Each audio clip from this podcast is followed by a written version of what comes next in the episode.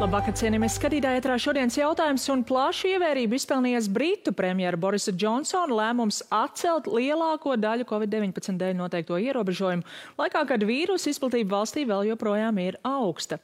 Tiesa jau vairākas nedēļas jaunatklāto gadījumu skaits Lielbritānijā ir strauji mazinājies, kamēr pie mums tieši otrādi.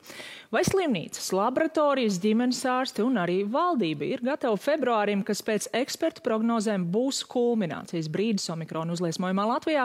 To šokar jautāšu veselības ministram Danielam Pauļutam no attīstībai par labvakar. Labvakar. Latvijas slimnīcās šobrīd 633 covid-19 pacienti. Jūs pats esat vairāk kārt atkārtojis, nu, ka tā robeža, pie kuras būtu jau jālēm par jauniem ierobežojumiem, ir 800 pacienti, tātad vēl pēc kāda laika. Bet uh, noklausīsimies, ko šonadēļ rīta panorāmas kolēģiem par šo pauda epidemiologs Nikita Trajanskis. Saprotu, ka daudziem nav pārliecības, ka tiešām uh, omikrona vilnis pie mums novedis pie liela, milzīga hospitalizāciju viļņa. Uh, man ir stipri iemesli, vis, manuprāt, visa starptautiskā literatūra liecina, ka ja pie mums būs slikti, un ja mēs šim uzticamies, tad, manuprāt, uz uh, pusotru mēnesi līdz februāra beigām mums ir uh, jāatsakas no tam uh, ierastajam komforta jomam, manuprāt, no, jā, jāaptur sociāla dzīve, jā, jāaptur Eh, kultūras dzīve un noteikti jāierobežo sports, iekštelpas un iespējams arī ārtelpas. Ja mēs negribam piedzīvot uh, to, ko sastāv mūsu matemātiskais modelis. Uh, gadījumā, ja mēs esam gatavi, uh, tad mēs varam turpināt dzīvot kā tagad. Nu, no Trajanska paustā var saprast, ka viņi ieskatā ierobežojumiem jauniem būtu jābūt ieviestiem jau šobrīd, no kurienes tādā gadījumā tā robeža 800 un vai tajā brīdī nebūs jau par vēlu? Veselības ministrija konsultējas ar daudziem dažādiem speciālistiem, un jāsaka, ar Trojāns kungu arī es ikdienā esmu kontaktā, jo viņš darbojas mūsu NVD vakcinācijas nodaļā. Uh, un to starp arī diskutējam par epidemioloģijas jautājumiem. Bet eh, par skaitļiem pirms ļaujiet mazliet precizēt vienu ļoti būtisku aspektu, jo mēs esam ieraduši lietot vienu skaitli par Covid-19 pacientiem slimnīcās, un tas šobrīd ir 663 bet ir jāņem vērā, ka cilvēku skaits, kas ir ar pamat diagnozi Covid-19, tātad, kuri nonākuši slimnīcā tieši Covid, nevis laustas kājas vai sirds slimības dēļ, ir būtiski mazāks. Par trešdaļu mazāks tas ir aptuveni 440, 440, un šis skaitlis, nu, vairāk vai mazāk stāv uz vietas. Šodien pat arī mums bija tāda krīzes vadības centra sanāksme ar visu Latvijas lielo slimnīcu vadītājiem. Tāda sanāksme mums ir regulāri. Mēs apspriedām šo stāvokli slimnīcās, un viņi visi kā viens atzina, ka situācija ir stabila, ir slimnieku skaits ir, ir stagnē. Līdz ar to nu, viņi, protams, ir gatavi visdažādākajiem notikuma attīstības virzieniem, un, un tā mēs speciāli gatavojamies šobrīd no slimnīcu noslodzes viedokļa papildu pasākumu nebūtu jāievieš. Tāpēc arī veselības ministrija to nedara.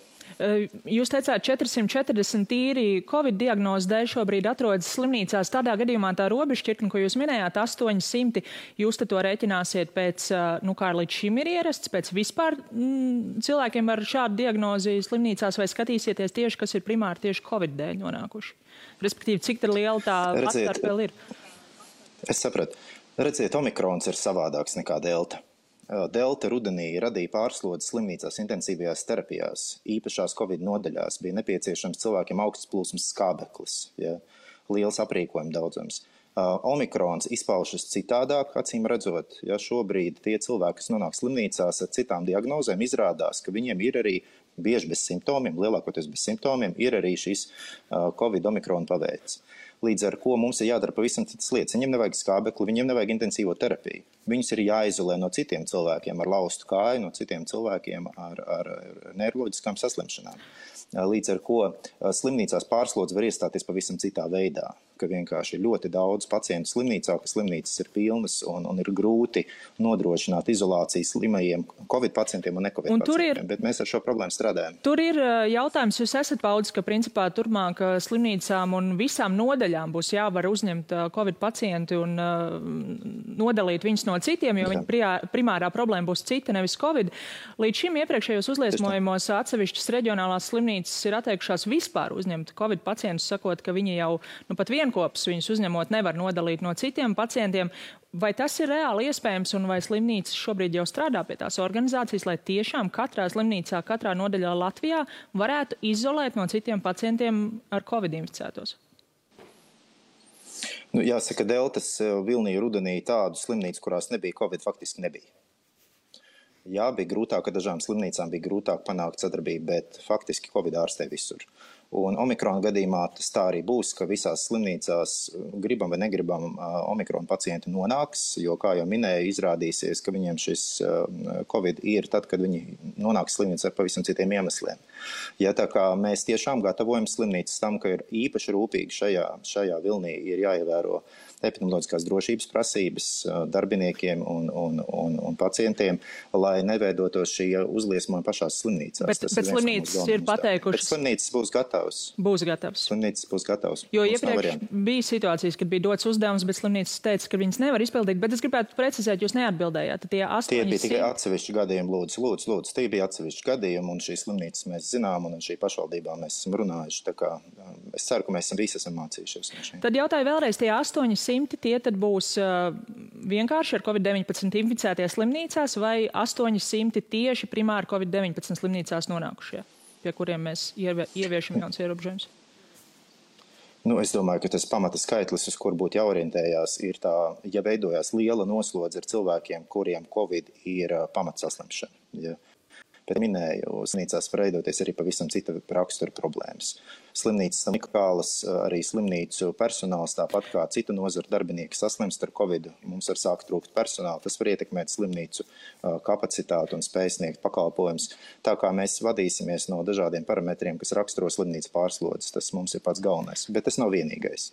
Ir jāņem vērā arī, ka šādas pārslodzes var rasties arī citās nozarēs, kurām jānodrošina pakalpojumi caur diennakti. Jā, un tā ir cita tēma pabeidzot. Tā tālāk. Pabeidzot par ierobežojumiem, es Jā. gribētu jautāt, tieslietu ministrs rīt panorāmas kolēģiem pauda, ka viņš ir ļoti rezervēts pret jauniem stingrākiem ierobežojumiem, gan ekonomikas, gan arī iedzīvotāju psihoemocionālās veselības dēļ. Finanšu ministrs vēl nesen izteicās, ka ierobežojums vispār vajadzētu mīkstināt. Vai tad, ja pienāk šī situācija, kad jūs ieskatā eksperti, ieskatā tas būs nepieciešams, vai jūs redzat šajā valdībā potenciāli vienoties par stingrākiem ierobežojumiem? Veselības ministrija nemazāk kā citi ministri vai citas ministrijas raizējas par to, kāda ir Latvijas iedzīvotāja izturētspēja. Mums aiz muguras ir vairāk liela viļņi un ļoti daudz grūtumu. Un, lai pasargātu cilvēku dzīvības, mēs, protams, esam visi ļoti ar daudz ko bijuši spiest samierināties. Tāpēc mēs ar ļoti lielu atbildību pieejam tai situācijai, ka mums būtu jānāk uz valdību un jāpiedāvā kādu papildu sociālās distancēšanās pasākumu. Bet, ja situācija prasīs, mēs to darīsim. Mēs argumentēsim un, un, un skaidrosim šo situāciju sabiedrībai, medijiem un, un, un kolēģiem valdībā. Par to, ko valdība ir deklarējusi kā galvenos ieročus šajā uzliesmojumā cīņā ar omikronu, tā ir balstu vakcinācija un testēšana. Sāksim varbūt ar testēšanu. Pie situācijas, kad uz laboratorijas testu rindā ir jāgaida pat nedēļa, un arī zinot, ka omikronam ir īsāks šis inkubācijas periods, respektīvi jau daudz ātrāk pēc inficēšanās cilvēks var inficēt citus. Vai nav tā, ka mēs īstenībā varbūt nu, tieši skatoties slimības izplatības aspektu, nenojaušam, cik plaša tā izplatība šobrīd ir? Es domāju, ka šis brīdis vēl nav iestājies. Laboratoriju veiktais darba apjoms ir milzīgs. Kā jau ziņās šodien panorāmā minējāt, tikko vakar ir veikti 23,600 testi. Ļoti liels apjoms darba tiek izdarīts. Laboratorijas šobrīd sadarbībā ar Veselības ministriju meklē risinājumus tam, lai testu noņemšanas kapacitāti, kas ir galvenā šaurā vieta, lai šo kapacitāti palielinātu, lai piesaistītu papildu personālu, pielikt papildus būdiņus un tā tālāk. Bet, protams, ka testēšanas sistēmas laboratorija kapacitāte šobrīd šajā omikrona vilnī, kad mēs esam sasnieguši antirekordus, lielāko dienas inficēto skaitu, lielo kopēju, lielāko kopējo saslimstības līmeni, protams, ka laboratorija jauda nav, nav neizmērojama. Tāpēc alternatīva, labākā alternatīva, izmantošana, Tāpēc mēs Veselības ministriju otrdien valdībā virzījām izmaiņas, eh, kas paredz to, ka, lai iziet no karantīnas pašizolācijas, nav obligāti jāveic vairs laboratorijas tests un tā tālāk. Jūs esat minējis tātad daudz plašāka paštestēšana. Šajā laikā par šiem paštestiem otrdien pieņemtais regulējums to skait paredz, ka arī skolēni pēc kontakta ar COVID-19 pozitīvu personu varēs turpināt doties uz skolu, bet tad ir jātestējās katru dienu. Līdz šim pēc šādas kārtības jau varēja strādāt arī pedagogi, bet tas, ko skolas saka, ka viņiem šobrīd testu pietiek nu šiem regulāriem, divreiz nedēļā obligātajiem testiem, bet lai vēl iedotu skolēniem, lai viņi varētu pēc kontakta katru dienu testēties, tur šo testu nepietiek, vai uh, ir šobrīd pieejams pietiekami liels apjoms, lai varētu skolas apgādāt plašāk? Nu, valsts aizsardzības loģistikas iepirkuma centram ir uh, noslēgti līgumi, uh, papildu apjoms ir iespējams iepirkt, un šo problēmu mēs, mēs varam risināt. Jāsaka, šie testi tiešām tiek ļoti plaši izmantot, īpaši skolās, bet arī, arī pie citiem darba devējiem, un, un, un ir jau arī alternatīvi. Ja skolām tas nav, tad ir jau tas pamatrisinājums tomēr ir, ka bērns paliek mājās desmit dienas un tad nāk uz skolu. Bet tad no iepirkuma, protams, paņem kaut kādu laiku, tad tā, ka uh, mums nav uzkrāta krāsa, ko varētu padalīt šobrīd. Es nepateikšu precīzi, cik šobrīd ir, ir valīts noliktavās testu, bet līgumi ir noslēgti un papildu apjoms iegūt ir, ir iespējams ātrāk nekā tas bija iepriekš, kad šie iepirkumi nebija pabeigti. Par šo pašu testu efektivitāti ir daudz runāts. Jūs pats esat teicis, ka nu, labāk testēt tā un atklāt vismaz daļu pozitīvo gadījumu nekā netestēt vispār. Bet vai ir apmēram nojaušams tas efektivitātes procents, vai mums ir kāda nojausma, cik bieži tie testi melo, ņemot arī vērā, protams, ka tie tiek veikti mājās? Mājas apstākļos? Nu jā, redziet, ja mēs skatāmies pēc šo testu instrukcijām, un mēs esam pārunājuši ar, ar speciālistiem, un, un viņi uzskata, ka šobrīd nav pamata mainīt pieeju šo testu noņemšanai, ir jāseko ražotāju dotiem norādījumiem precīzi, maksimāli precīzi, kā šo testu lietot, kā noņemt šo paraugu. Un, protams, ka šī testa efektivitāte ir salīdzinoši augsta. Nu, pēc papīriem ir aptuveni 90% efektivitāte. Dabā droši vien atkarībā no tā, cik kvalitatīvi tests tiek paņemts, tostarp mājas apstākļos, droši vien šis rādītājs varētu būt zemāks. Bet, eh, ja laboratorija kapacitāte mums ir ierobežota, eh, loģiski un neizbēgami, eh, tad šie testi, paštesti ir pats labākais rīks, kas ir mūsu rīcībā. Pabeidzot par skolām, tas šobrīd ir vienīgais izņēmums attiecībā uz masku nesāšanu publiskās vietās. Tātad, attiecīgi ar valdības lēmumu no februāra vidus visur jābūt ar medicīniskām vai FFP2 maskām, izņemot skolas jo liels daudzums auduma masku ir iepirktas. Premjers, atceros, valdības sēdē arī minēja, ka, nu, varbūt, ja tās nav pietiekami efektīvas, tad būtu jānoraksta un jāpērk citas. Veselības ministrija pauda, ka jau iepērkotā specifikācija ir bijusi tāda, ka šīs auduma maskas principā ir teju vai pielīdzināmas medicīniskajām maskām. Varam arī šobrīd vienu paskatīties. Lūk, šādi tā izskatās. Tas, ko norāda arī uh, eksperti, nu, kad ja viņi mazliet paplēš, kā tas ir, uh, uzliekot uz sejas, tur spīd cauri gaisma, vai tiešām varat uh, apstiprināt, ka šīs auduma maskas ir pēc efektivitātes pielīdzināmas medicīniskajām maskām? Tad, kad valdībā tika virzīts šis lēmums par medicīnisko masku ieviešanu uh, visiem, tad um, izglītības ministrija um, vērs mūsu uzmanību uz to, ka ir vēl neizlietotas šīs iepriekš speciāli skolēniem iepirktās maskas.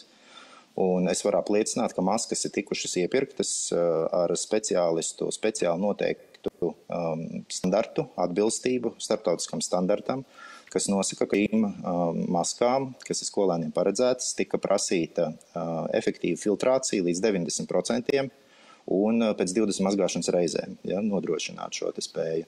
Līdz ar to šīs skolēniem paredzētās īpaši iepirktās standartiem atbilstošās maskas nav nekāda pamata uzskatīt par tādām pašām auduma eh, maskām, kādas varbūt citi cilvēki lietojuši līdz šim ikdienā. Ja, tas ir pavisam cita tipa maskas.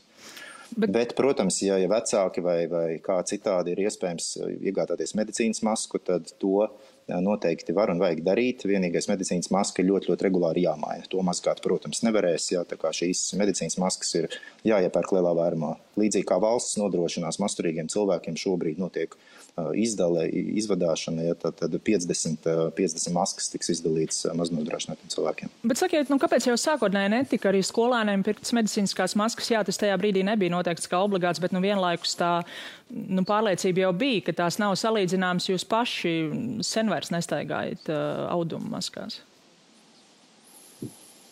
Nu, tas, uh, tie apsvērumi, kas bija gada sākumā, jau teiksim, septembrī, oktobrī un vēlāk, tad, kad šie visi darbi tika veikti, bija cita situācija. Mums bija darīšana ar citas izplatības pakāpes vīrusu.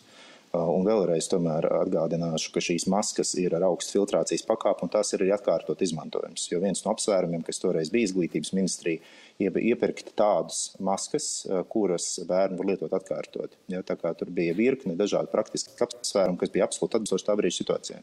Un šīs maskas vēl ar vienu, kā es jau iepriekš spēru, pēc savas būtības ir drīzāk pielīdzināmas šajā kvalitātes ziņā medicīniskām maskām nekā ierastajām auduma maskām.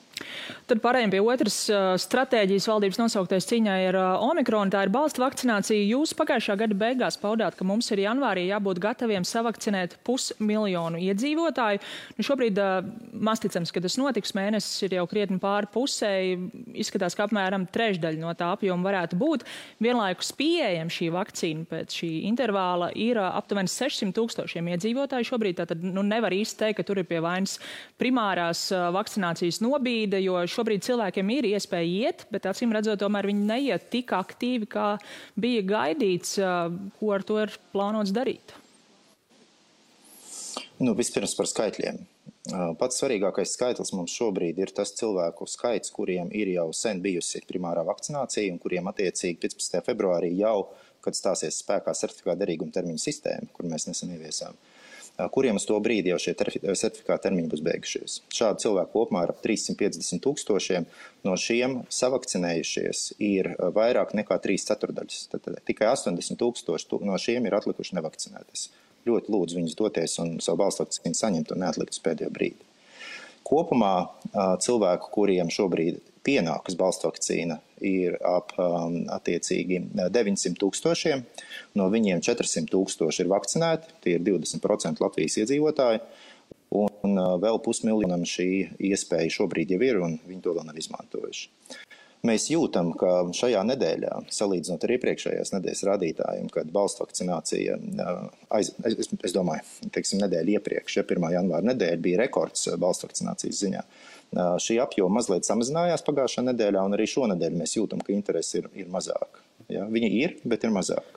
Es domāju, ka uz Latvijas iedzīvotājiem šī visai plaši izplatītā informācija, ka omikrons ir vājāks un tā tālāk, atstāja iespaidu. Bet tas ir kļūdaini jo slimības izplatība ir ārkārtīgi plaša. Uh, ir risks pārslimot teju visiem, un mēs tiešām aicinām pasargāt sevi un citus balstu vakcinējoties, jo balstu vakcinācija ir ļoti iedarbīga.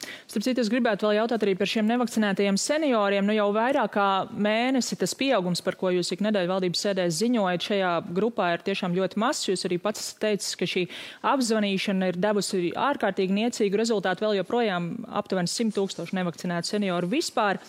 Attiecīgi valdībā ne pirmo reizi tika virzīta šī ideja par obligātu vakcināciju šajā vecuma grupā, bet netika minēta nekāda mehānisma, kā to varētu īstenot.